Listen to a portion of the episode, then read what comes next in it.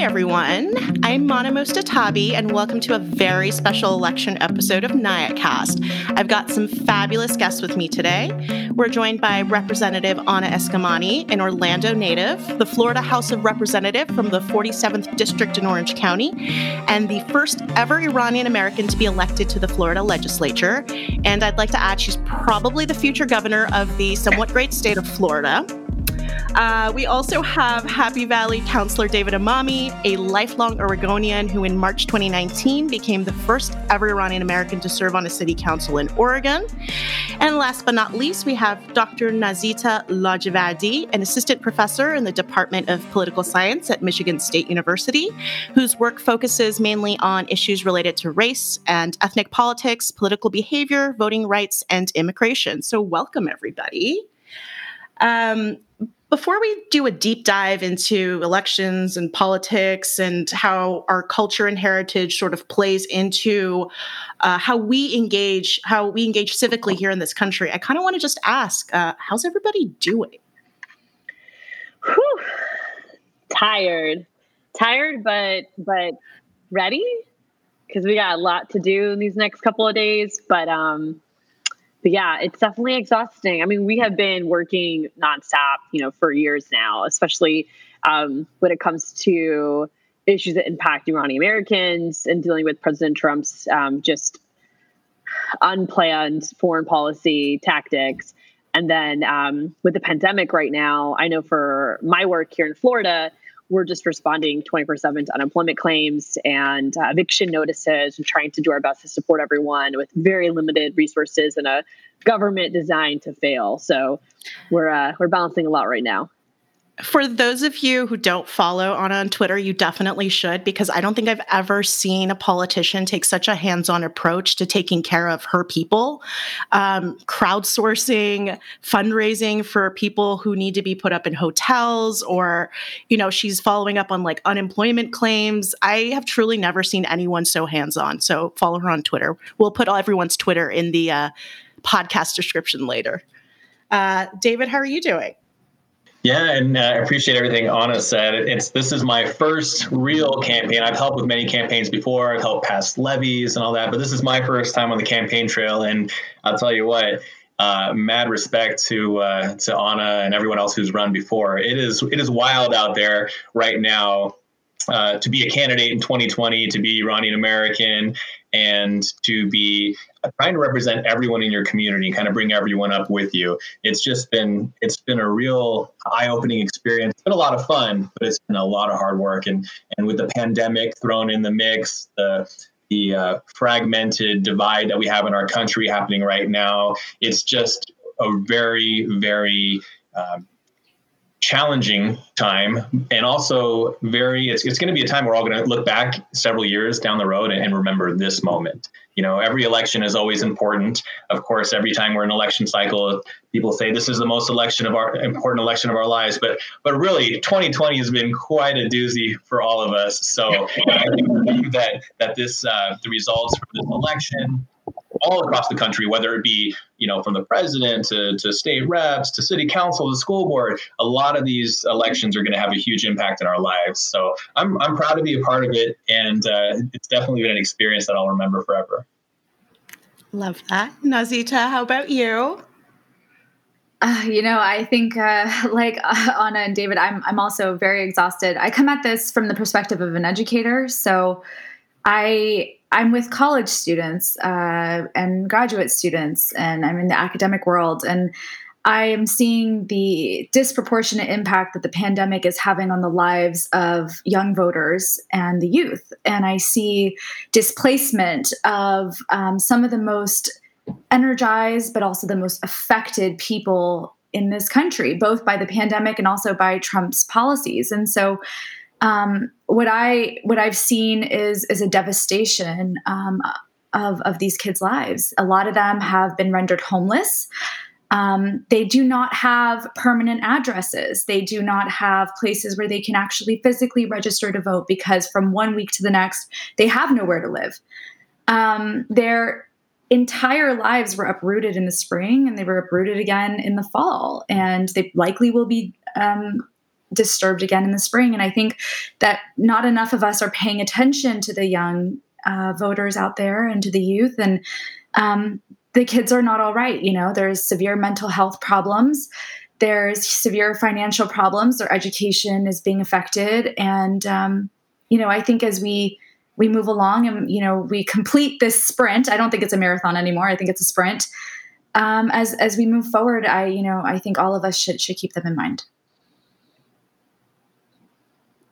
That's uh, that's heavy, but that's I mean it's I think that's a great perspective, and we know that young voters are key in this election, and so I think that actually you know I'm, I'm wondering, and I pose this to all three of you.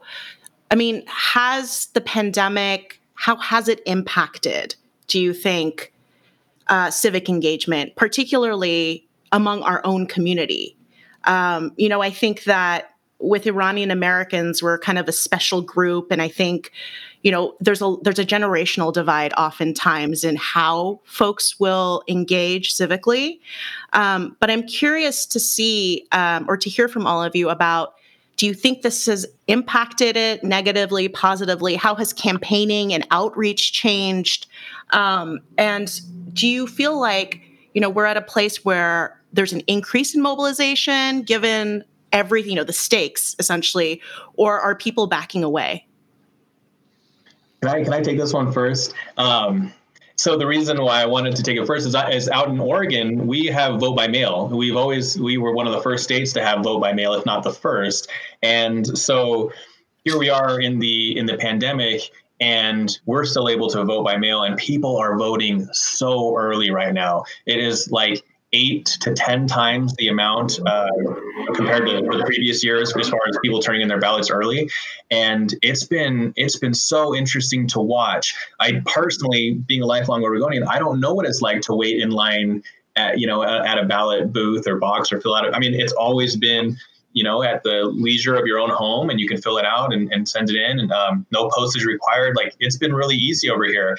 Uh, the one thing that's been really challenging when it comes to campaigning, especially running my very first campaign, is we're not knocking on any doors. That's that's something that I decided to do in my campaign early. Um, just here in Oregon, our numbers are not going down; they're they're very high compared to the rest of the country, and so it's really hard to get the word out, to get the, the message out about who you are and what you're about and, and what your message is. So we've had to rely a lot on mailers, social media, um, and you know obviously voter pamphlet, but uh, we're still out there actively leaving door hangers, but we, it's, you know, the, the, the one opportunity to really engage with the voters isn't there for us, at least here, and it's been really tough, especially being a newer candidate.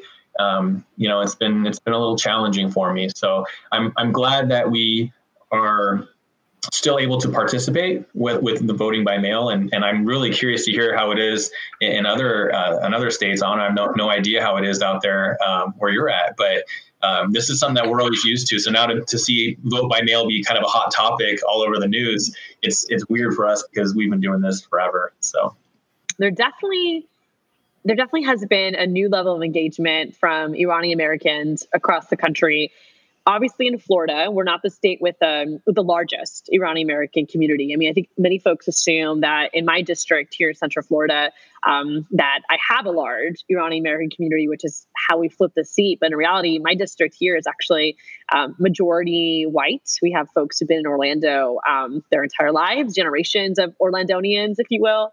Um, and of course, we have folks that have immigrant backgrounds or folks that come from Puerto Rico. Um, and so for but it's been really, really exciting because many Iranian Americans have come to our campaign looking to get engaged who initially had no background in politics. I mean, I think about one of our first interns in 2018. Her name is Sunny.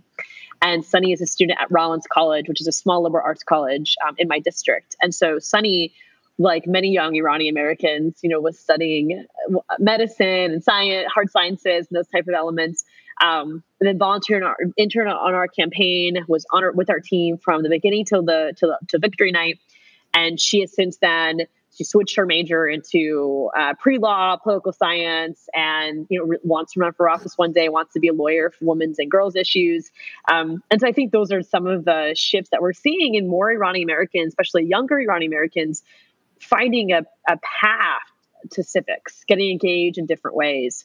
Um, and that's and she's not the only one. Laidla is another one of our um, high school students, actually, not in my district. Um, she's a county over, but her her parents have been very engaged with our campaign, and and she's interned with us both at the campaign level and with our legislative office.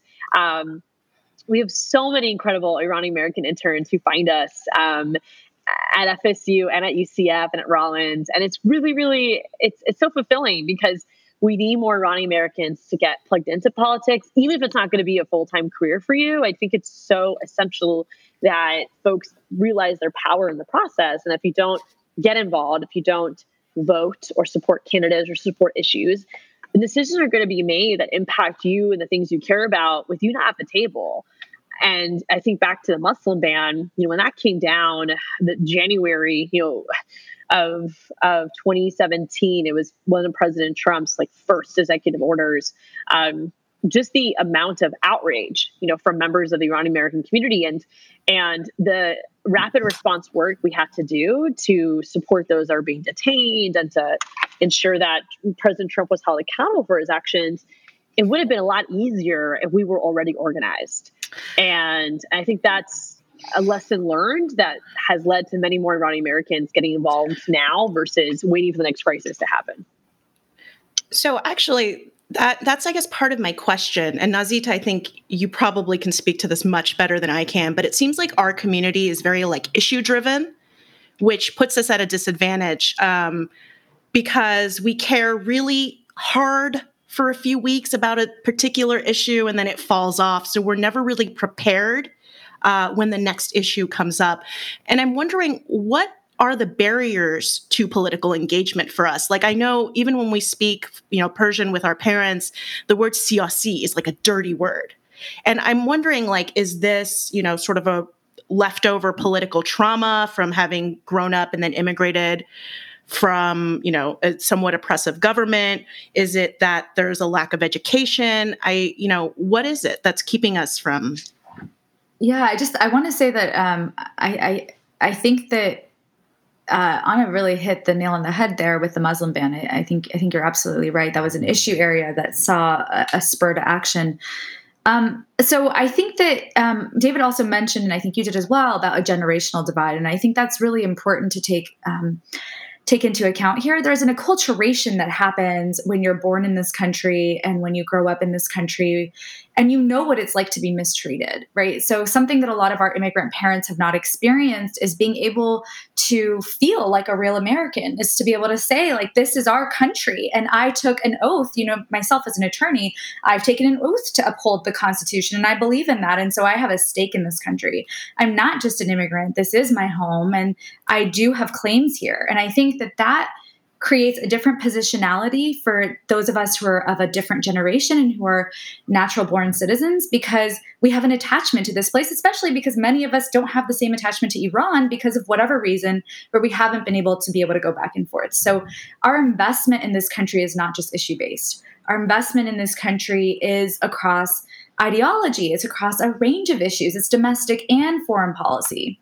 You can't see the same thing with the elderly population and even our parents' generation. It's just, it's not the same. Um, they have attachments and um, they have issue areas that perhaps it's a result of trauma. We don't, you know, it varies, of course, depending on what group they belong to and when they immigrated. But um, what I've seen myself throughout this um, pandemic era and throughout this election, I mean, one of the the unfortunate um, one of the most unfortunate parts of the pandemic occurring during such a pivotal election year is the spread of misinformation. And the fact that misinformation we've seen in scholarship is being communicated to immigrant populations and folks who have heard English second language learners at disproportionate rates, and it's not being corrected. And so, our grandparents, um, our relatives, folks who don't speak English well, who still consume um, information, especially political, socio-political information in Farsi, they are getting exposed to misinformation without opportunities for correction. And so I think that um, you see it's very interesting this generational divide of a mobilization um, uh, wave among younger Iranians and a demobilization wave among older Iranians. And I think a lot of this is about misinformation, it's also about acculturation and the stake that we have in this country. Well, and one thing I, I want to add to that too is like such a, a lack of understanding of the politics within Iran. And you know, there's so many assumptions about what's happening with within Iran, mostly driven also by by our President Trump's administration, which is like a propaganda machine, right? And and and it's it's frustrating because I think so many folks make assumptions about what's happening in Iran or about the Iranian people, and it's like there, there's there's a reason why there's such a world of research about Iran because it's incredibly complex and and you can't you you know every action has a reaction and and you can try to predict it as much as possible but you also don't don't really know.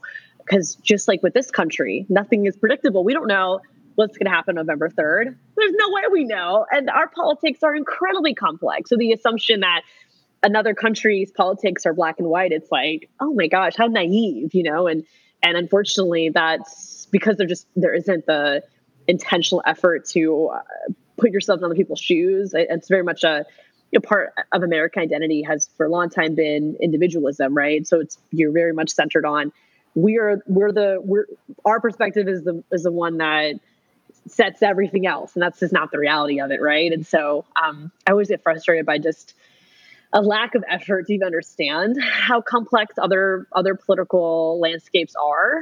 Um, and if and we need to be very thoughtful that when making decisions as a nation of what those repercussions could look like whether it's iran iraq saudi arabia i mean all these countries right? And and and i think sometimes we just especially recently we act so irrationally and and without thought to those those ripple effects I think one thing also to add is so I'm 37 years old, and literally since I have been born, uh, Iran is always the hot topic every four years. Every four years, I don't think we've I've since I've been alive.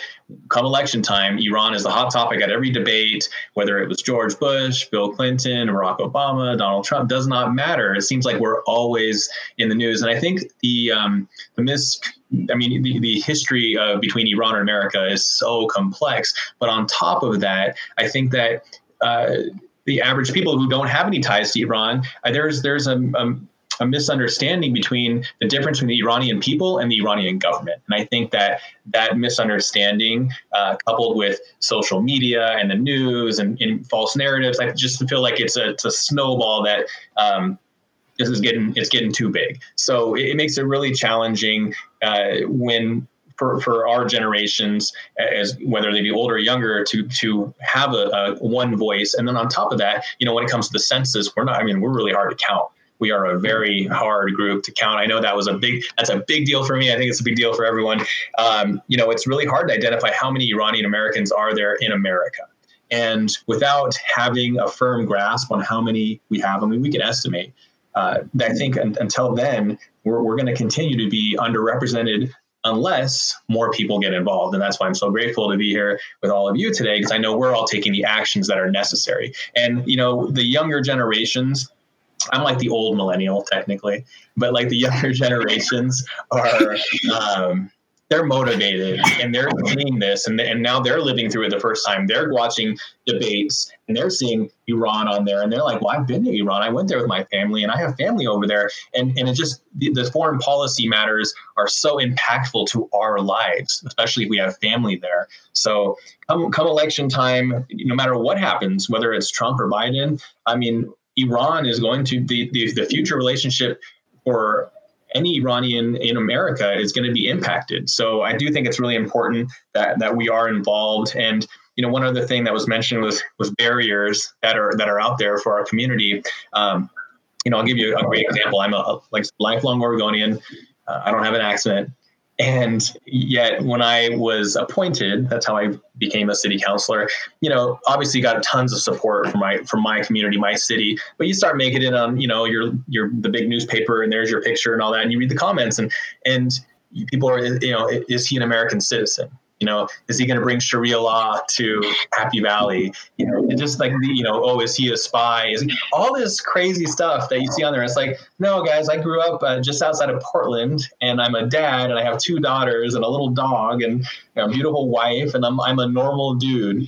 And uh, you know, those those situations, I'm sure Anna's probably dealt with with some of this, but you know, other people um, don't have to go through that. My fellow city councilors, they're all you know Caucasian. They they don't have to go through that. They get appointed, and there's you know congratulations, and that's it. Or they get they win an election. But for us, it's there's so much other baggage that kind of comes with it. And I do take this role very responsibly because I know that we are dispelling stereotypes with every action we take. And so by leading leading by example, you know, these younger generations can can see, all right, this guy's done it. And, and even if we're not, even if they're not even Iranian, I've had Indian people, um, Vietnamese people, all kinds of people. Same, same, same. Yeah, and and so you know, it's, it's a big responsibility because we know if we come out and, and mess this up, mess it up for future generations. But I think having more of us get involved will domino effect, in future generations will get involved as well. Absolutely, and just an example to that too, David. When the when the Washington Post and CNN reported that the U.S. government thinks Iran and Russia are were involved in the spoof yes. emails. Literally, somebody on Facebook commented about it. Oh, is that Anna Eskamani's party? yeah. it was just like unbelievable. Yeah. Like if I went oh, to Lord. Iran, if I went to Iran right now, my last time in Iran was 2006 and I brought my mom's ashes to Iran. That was my first visit ever when she passed away uh, when I was 13.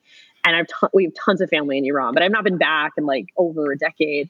And if I were to go right now, I would be arrested. Like it's just so frustrating because it's like y'all just don't even get it. Like you, and you're not even trying to. You just want to throw you know these um, racist comments around xenophobic comments around and it's like to your point like i'm born and raised in orlando. This is my home you know and these accusations of uh, of having ties to the islamic republic of iran and like you know tying you to terrorism it's like it is so i'm so over it. I'm so over it. And it's such a reflection of just of a you know a, a personal political agenda and b misinformation and and really libel and slander. Like you're literally making things up that by the way could endanger my life and also endanger other brown folks across this country and it's just it's just not okay yeah, I agree with you. That that article that, that just came out. I, when I the moment I saw that, can I swear on this podcast, Amana, or am I am I allowed? To? Absolutely. When I, saw it, when I saw it, the first all that I saw, I just said,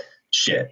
You know, I read that. That's all I can say is like, God, you know, come on, because you know that you're going to get some some flack, and it's so ridiculous. Because all I all I am trying to do is a volunteer, unpaid position. Might I add that I even voted against us getting paid. I had the opportunity. Like this is, I'm doing this to really help make my city a better place. I I love where I'm at, and and so you know when you see those articles come out and you know you can't help but shake your head and, and, and wonder what's going to be coming your way. But you know in the face of adversity you know, all it does is make us stronger. And so we can we can only can can, can uh, lead by example and and do our part to to dispel those. But it's very it is it's an added challenge and i would say like a speed bump that i don't believe people from other countries go through as much as we do. I mean honestly in america i think iran might be like the main i mean was like Iran, Venezuela, Cuba. Like there's a handful of countries, but I think Iran might be like that one um, one country where people hear it and they also get taken back.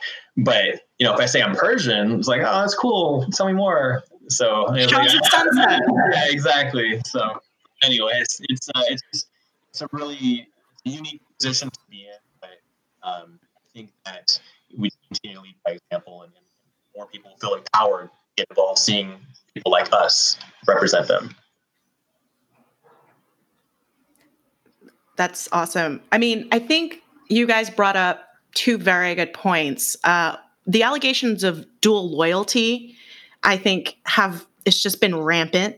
I think any Iranian American who, in any capacity, criticizes the Trump administration's policies is somehow pegged as not American. I have the federal student loans to prove that I am very much an American. okay. But we, I mean, I think it's, you know, we have to also remember that in a lot of ways, this is, this administration is an anomaly. We're seeing Voice of America become this like propaganda machine. We're seeing the State Department itself attacking academics, journalists, civil society, uh, you know, uh, activists. Um, it's it's sort of reached a breaking point, and I guess I hadn't thought that you know this you know, it's not just historical barriers, but it's present barriers. There are these layers that have been added on that scare us in a completely different way. Um, so yeah, I yeah, I guess pretty you know, think it's very heavy. And i think that as you consider you know another four years of this administration and i guess i would urge your listeners and, and all iranian americans to think you know one of the main immigration policies set forth by the trump administration right now i mean there is the, the has been now coined the muslim ban but it was a travel ban.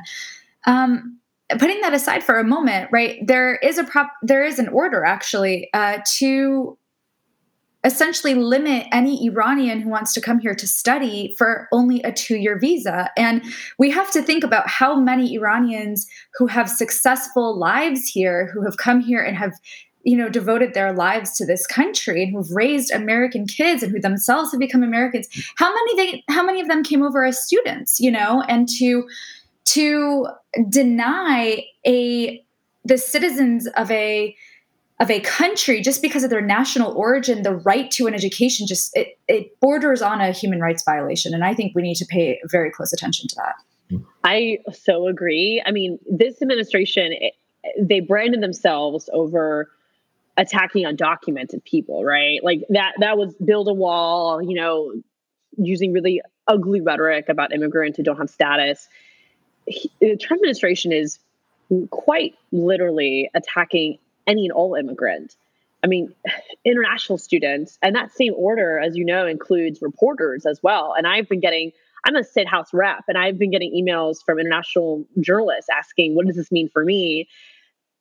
And, and, and these are folks that go through the process. I mean, it's very difficult to get a student visa, especially in Iran, and and to now restrict these students' ability to seek a new life and to and, and to add to our research and to add to our economy. I mean, the reality is that international students they, they actually subsidize the cost of education for others because they pay so much more to study at an American university compared to in-state tuition. And here this administration is days before an election attacking international students, folks who go through the legal process, pay money to come yeah. to this country. Um, it is it is it is shameful. And and yes, to, to think about that. Take that consideration when you're going in the polls. And just quickly, I don't have the kind of anecdotes that David and Anna have, but as an educator, I do get um, people who write me and say, "Can I, you know, do a PhD in, in, the department?" And I've had a number of people from Iran write me recently and say, "You know, can, how do how do we get into the department? Like, how what do we do?" And it's like, I, I don't right. know. I don't know what's. Right it's tenuous as it is. My international students in China and Mexico have had to stay there during the pandemic, you know, and take online classes with the threat of not having their funding. And, and this is just a very nebulous time, I think, um, for, as, as you said, on education and, and immigrants. It's, yeah, it's very disconcerting. As a reminder to everyone, uh, Joe Biden did pledge to repeal the Muslim ban on day one. So if we are just going to be single issue voters for some reason, I really urge our community to think through that one. Right. Um, so I want to sort of shift a little bit. You know, I think when people think of civic engagement, they mostly think voting or filling out the census, but I don't think it stops there. In fact, maybe it just starts there.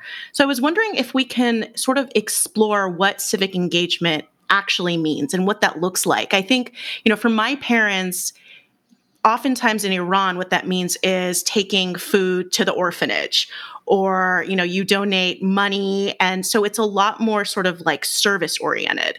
Um, but I mean, what do you, and how, you know, how does our, how can we sort of capitalize on the service oriented nature of Iranian culture to bring that out here?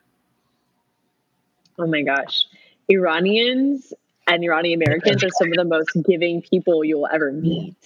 That's you know, true. when I when I think about my mom and and the years I had with her on this earth, uh, I mean, oh, she was so selfless with everything she did, and and so I think it is that giving nature that first of all makes us the best public servants. Because all we do is give and give and give, and we don't you know, it's honestly a challenging part of our culture, right? Taruf Nakon, but like that's who we are. Like we just we offer, we offer, we offer, we offer.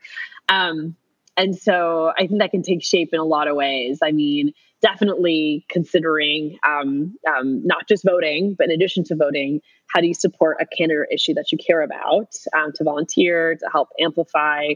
Um, we've seen more Iranian Americans and Iranians get involved um, here in here in the United States with fundraising and things like that. You know, kind of flexing their their muscles um, that they've always exercised with charities, but now exercising it in like political spaces. Um, but just you know, deal with that expectation. I think is the biggest thing. You just you just and, and maintain those relationships. You know, I so many ta- so many times I, I remember when I was with the Iranian student organization back at UCF, my sister and I were president and vice president of the organization my senior year in college. When we were first getting involved with ISO, it was a space for Iranians to be Iranian. Like we would drink chai, we would played backgammon, like it was it was just like a social club and we made it into a human rights organization. It was in the 2009 with the green movement in Iran. And so we were wearing green wristbands. I, I wore a green wristband for like two years. I mean, we were like committed to fighting for democracy in Iran. And and so we, you know, so the, the club started seeing new members, started seeing members that were not Iranian, or maybe folks who identified as as part Iranian, uh, folks who didn't speak Persian but could still welcome be welcome in the space. And and I and I think that's that's so important because we can't just hang in our communities, right? Like we need to welcome other people to our spaces and go to their spaces as well and demonstrate solidarity on on on collective issues that impact all of us and and so I, I think that um, all those elements are something for Iranian Americans to con- consider pursuing and to to really just you know build your village, build out your village, and and, and welcome more people into the space.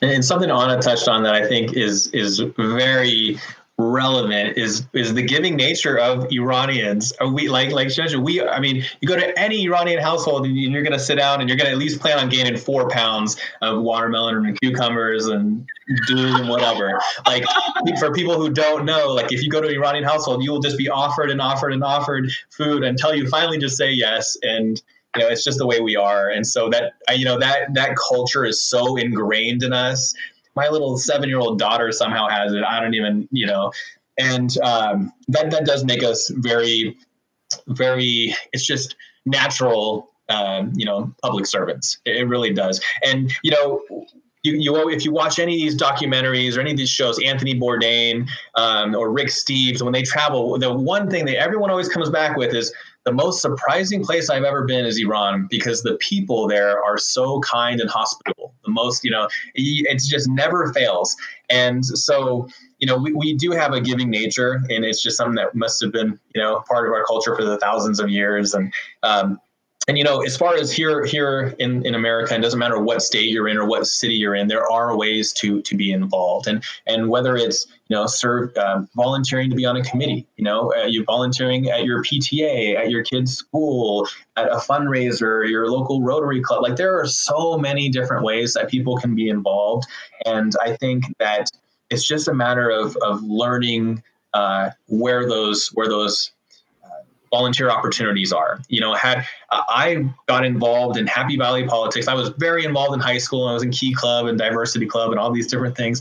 But, but I didn't get involved in city politics until they started building a gigantic development right next to my house. And then I started saying, okay, I guess I should go to these planning commission meetings and city council meetings. And that led to me going to design review board meetings. And then ultimately I got on the Parks Advisory Committee and then the planning commission and then city council. Like it's kind of a, a domino effect, but you know, had I not had that, who knows if I would be sitting here right now, you know, talking with all of us. So uh, sometimes you're you're accidentally kind of thrust into to a scene like this, but um, I think it's also up to people like us to to bring our community with us you know, now that uh, I mean, Anna's got a, a huge network of young people that she's helped bringing up, and and I'm trying to work work on that as well. And it's it's up to us when we when we see someone that that shows an interest in wanting to volunteer to provide them with those resources and help bring them to the table. I think it's awful. It's a it's a little scary sometimes, or um, overwhelming for certain people, or um,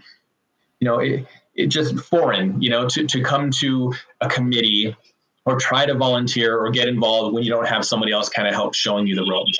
And so I think we need to leverage these positions that we are in to help people that traditionally wouldn't be involved by by bringing them with us.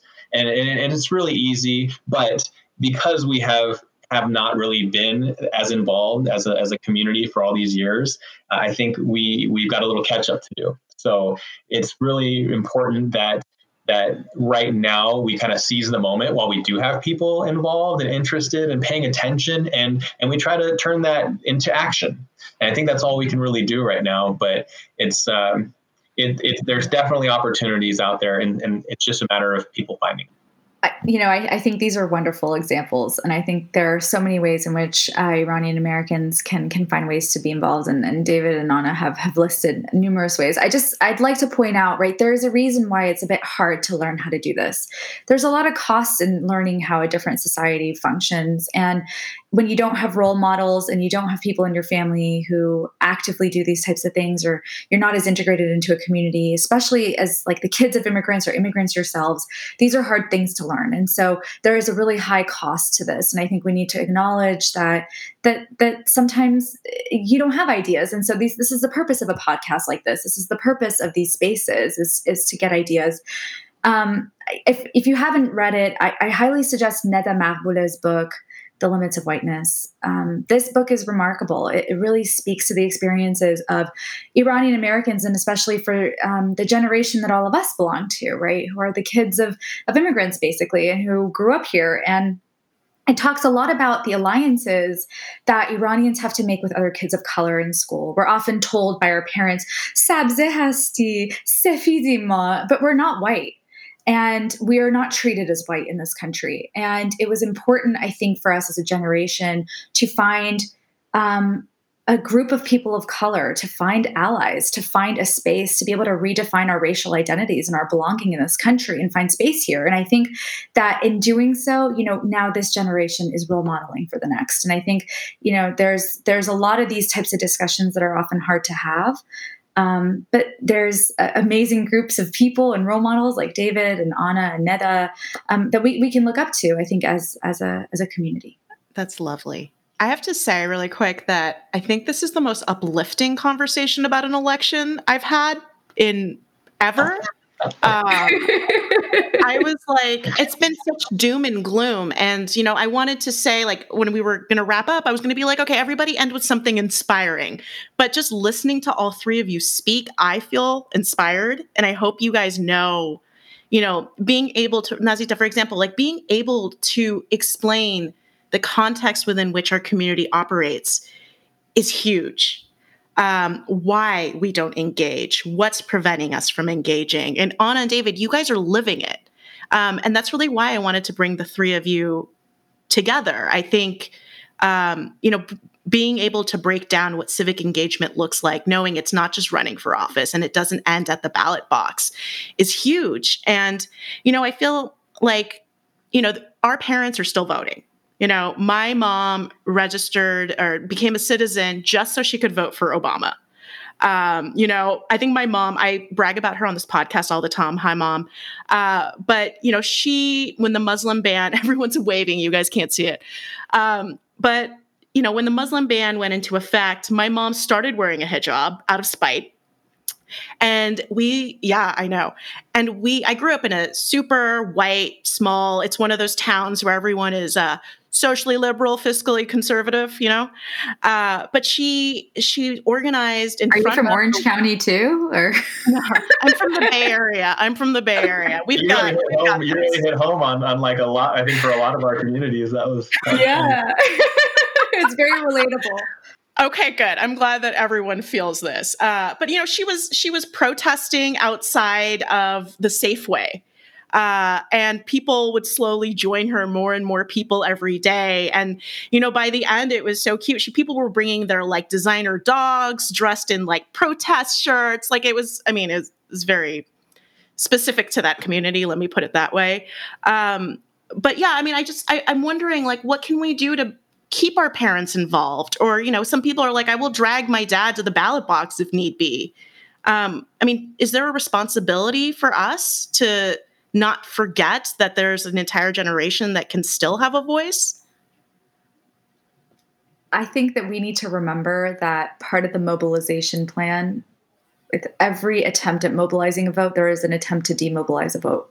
And if someone is not voting, there is an intention behind that. And so we need to see it as our own civic responsibility for those of us who can take on sort of the the the cost of understanding these very complex processes of do I bring an ID? What counts as an ID? You know, do I what time is the polling booth open? What time does it close? Where is it located? All of these costly political actions for those of us who can disseminate it, it is it is our duty to make sure that those around us have a right to exercise their voice, whatever their opinions may be, because that is integral to being part of a de- democratic citizen in this country. And I think that is our job, you know. And if they're not voting, know that there's an intention behind that. Just know that. So we can well, it. Um, I'm just to add to that too. It's like it's a two way relationship, right? Like you can't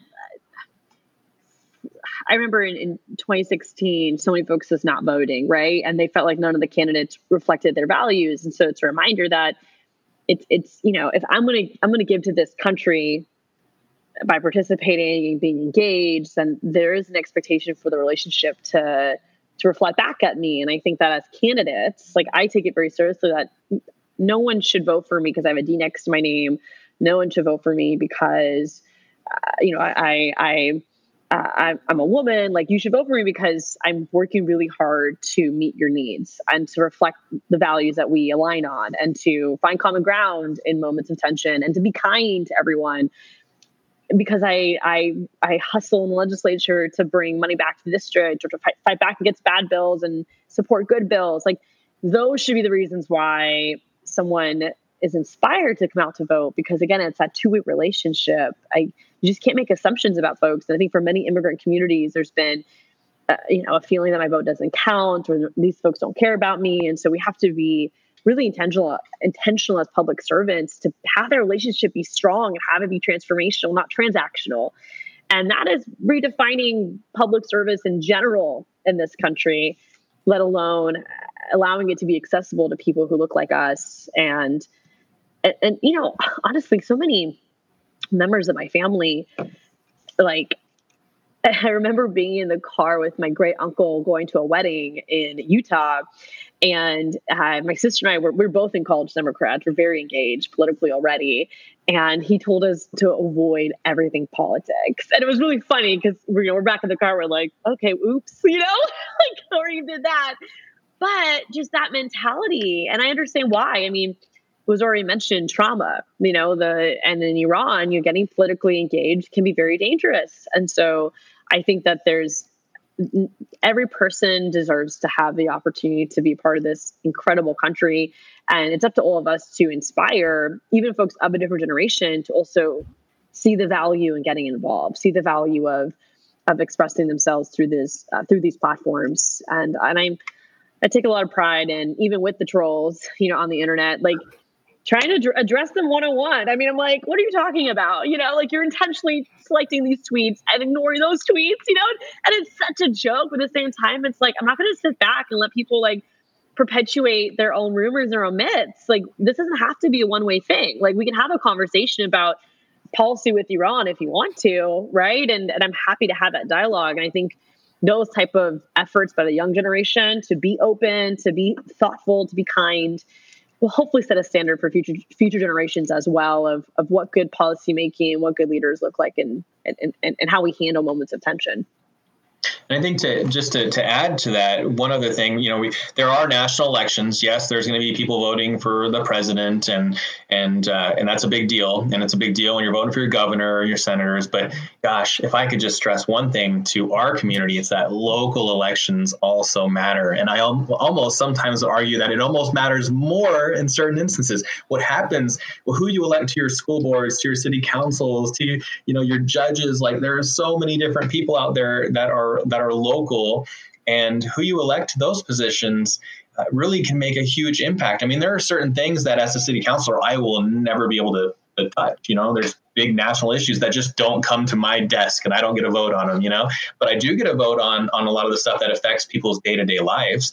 And uh, I think that if you know we have more civic engagement from our own community down ballot not just for the president but actually filling in all those other boxes doing your research on the measures and and you know different levies and, and what, whatnot. Uh, I think that's also going to be a, be a huge um, change maker for for really all communities. And, and I do call on on local elected officials that are supposed to be nonpartisan partisan positions to really um, make sure they va- they understand the, the significance of what they're doing. You know, I mean, it is a, it's a big deal when when you run for for office, whether it's you know in charge of the water district or fire board or whatever this is um, this is a huge opportunity, and you are your decisions can impact the life of lives of thousands and thousands and thousands of people. And so I don't know if if the average you know city councilor you know across the country really really understands the significance of what their role is, but I take it very very seriously. So uh, I I do appreciate what was what was said before, and I agree with agree with everything. I mean, it's um, it's our duty and it's our and it's our one chance to have a voice. No matter how people vote it's your one chance to speak up. That was beautiful and powerful. And i think maybe nazita will appreciate this a little bit but i also think that you know for this like what were the zoomers the gen zers uh, or even you know folks our age who maybe want to go back to school uh, don't be afraid to study things like political science and history. Uh, you know, I think that for me, you know, the reason I ended up going back to grad school and studying nuclear security is because the JCPOA, the Iran deal, which unfortunately the Trump administration has abandoned, but Joe Biden says would reenter, uh, you know, that really put into perspective that there are these conversations that are happening without us. And if we don't have the knowledge base, if we don't have the vocabulary we're not going to ever be at the table, as Anna had said. So don't be afraid to not, you know, you don't have to be an engineer. You don't have to be a doctor. Those are all phenomenal careers. But, you know, there's a role that learning can also play to make sure that we are heard. Um, so I don't know, Nazita, if you wanted to add anything to that. Yeah, I that was beautiful. And I think that's that's so on point. And you know for for anyone who's out there who if even if you're just a little kid right now listening to this in your parents car to somebody who you know has a family and is thinking i want to make a difference. Like you role model you can be a huge part of this conversation. This country one of the most beautiful things about it is that it is available to us. We can be a part of it. We are active members. And the reason we are so mobilized right now is because we're being told that we're not. That's being taken away from us. And we know that's not true. This is what this whole wave of mobilization is about is that we know we belong and we are asserting our right to belong. And and that's an amazing thing and I think you're absolutely right insofar as you know, there are sensitive issues that affect our lives, and our perspective is invaluable our lived experience is invaluable. We can serve as bridges and as these wonderful conduits of of communication and information. And i think that we need to be able to leverage that as a community. And it's one of the very many blessings that so many of us have is is that we were able to be raised in in in this country but with a very rich background and culture. And so um, to anybody who's listening you know i just i want you to know if you want to be a professor go be a professor. If you want to if you want to go be a politician go be a politician. If you want to go work in the state department go work in the state department. Don't let anything seem too out of reach because it isn't. I mean i've got three badasses on a podcast with me so you know here here are the people paving ways the paving the way for everybody. Um, so before we wrap up i just wanted to see if there's any final thoughts you wanted to share with our listeners. We have tens of thousands of NIAC members so you've got the ear of some pretty engaged people already. I think my biggest thing is just continue to be brave you know do do what you can. This election cycle and others help support fellow iranian americans. You know I, I do hope for a day where um, our community is united over some basic values of peace and equity and justice for all.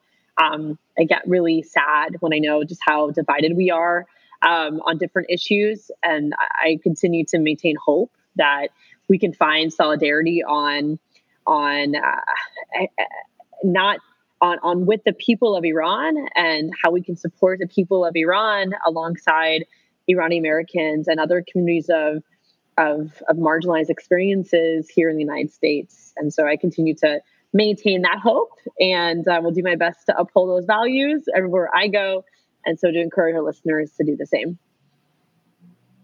One thing I would I would encourage uh, all the listeners to do is no matter what happens with the election because none of us truly know where where this will where this will end how it will end. You know we have we have no idea. We can you know i don't really know about polls anymore. I mean who knows? But i think no matter what the outcome is we need to continue to stay motivated and mobilized because if Trump wins or if Biden wins, there is still so much work to be done. And let's not kid ourselves on that. I think that's the most important thing is that, you know, we, we can't take our, our, our foot off, you know, a gas. We are mobilizing right now. We're active. We're involved. We're showing that we belong, at, you know, we have a seat at the table and we belong here. And we need to keep keep pushing forward. We cannot get complacent, and we need to keep making sure that we are involved in that, whether it's local, statewide, national, we need to make sure that we keep working our hardest to make our voice heard. And if we have, if we can help unite our own community here at home, that's how we can help unite our community abroad. And I appreciate everyone listening today. yeah, and if I can, I can part and just say that you know all of us we belong in this place we belong in this country and you know, participating politically is the way a lot of us, uh, as researchers, politicians, policymakers, this is how we evaluate whether folks are are are are doing well. Right? These are positive indicators, and I think that for our community to to really have a say, but also to to see the the massive contributions that, that, that we can make to this country. You know, we have to get out there. We have to participate. Um, and that really just sometimes this isn't going to resonate with a lot of the older people. So I'm really talking to everybody, but specifically at the younger generation. You know, um, we, we, we, can, we can we can change this. So I, I'm I'm looking forward to making sure that all of you have have voted on uh, November third when we get the voter files back. It's fabulous. Uh, and just before we wrap up, I just wanted to say that NIAC is having a big virtual get out the vote sort of election Mehmooni celebration, of course, virtual pandemic, uh, on October 29th. Uh, I believe we're going to have David and Anna make some special appearances. There will be musical performances. Uh, we have Melissa Shoshahi uh, hosting. So it's going to be a lot of fun. I think, you know, it's a great hype up event. You guys, you know, our community has done such outstanding work this year. I think it's a great time to come together and really reflect on how far we've come. But as David said, you know, this is not the end of a book. This is, you know, we're November 4th is a new chapter in the same book. Uh, and so, yeah. Uh, make sure you guys, if you're not already, follow David, Anna, and Nazita on Twitter. And uh, if you guys have any questions for them, make sure you can email you can email them to me and I'll forward it on to them. Podcast at niacouncil.org. Thanks everybody. Thanks all. Thank you. Bye.